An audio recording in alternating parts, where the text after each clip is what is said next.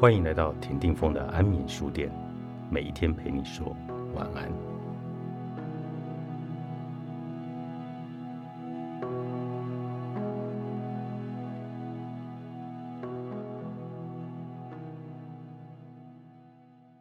别把孝顺挂嘴边，人要的不只是孝顺。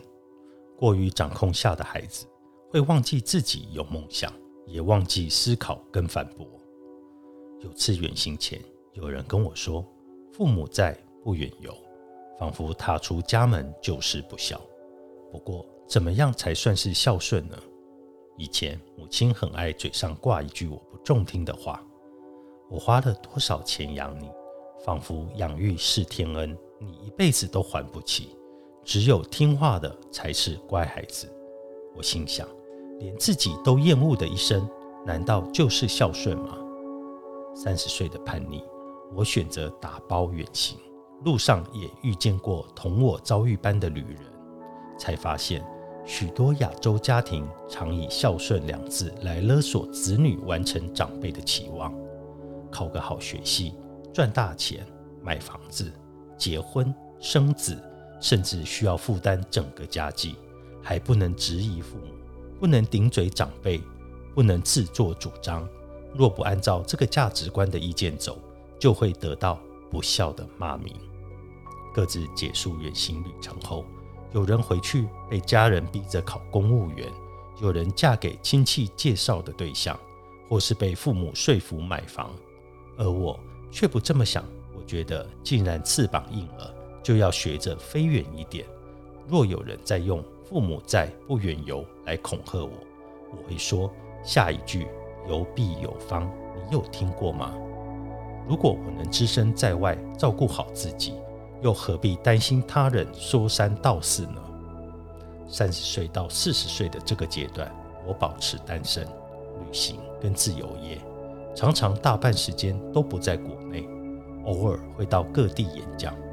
遇到台下听众会问我：“老师，我也想像你一样离开家去旅行。”但是我放不下我的家人，我的家人也放不下我。如今我片刻也不想待在当今的环境，不知道该怎么活下去。这样的日子几时才能结束啊？我悠悠吐了口气说：“同学，你严重了。你旅行结束会回家，你旅途中透过网络可以随时跟家人联系。倘若中途发生状况，买一张机票就可以飞回来。你不是踏不出去旅行，而是被恐惧掩盖了判断，同时无法应对家人的情绪勒索。我认为孝顺是成年前回敬父母的养育，成年后父母也不应该拿着养育跟担忧，无止境对子女情绪勒索。在二十岁到四十岁的左右，这个人生的精华。被愚昧掌控下的孩子，会忘记自己有梦想，忘记思考与反驳，忘记每个人都是独立的个体，并不是某些人的衣服。旅途回来后，我最大的觉醒就是放开父母的手，拿回了薪水自主权。接下来，在没有告知的情况下，一再的出国旅行。久而久之，他们从无奈到无所谓。毕竟。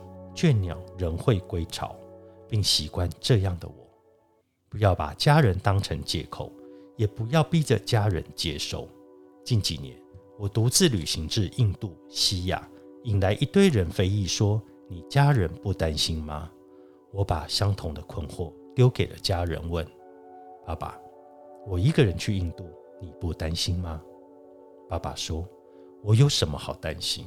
我是放弃。”放弃对你的掌控，才能够让你飞得更自在。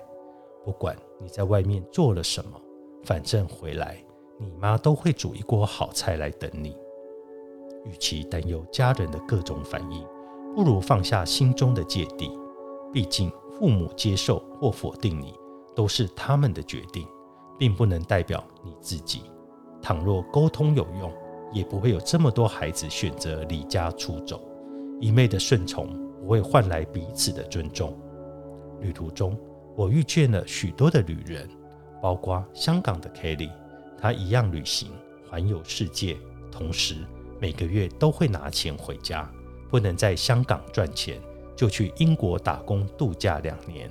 两年的时间，他认真赚了旅费跟家用，只为了完成自己心中旅行的梦。人生最难的选择是拿孝顺逼自己不得不，打从心里就觉得活着委屈，一辈子过着身不由己的人生。事实上，还有更好的解决方式：做你自己，逐步脱离亲情勒索的压力。生活中选择留下合适舒服的人。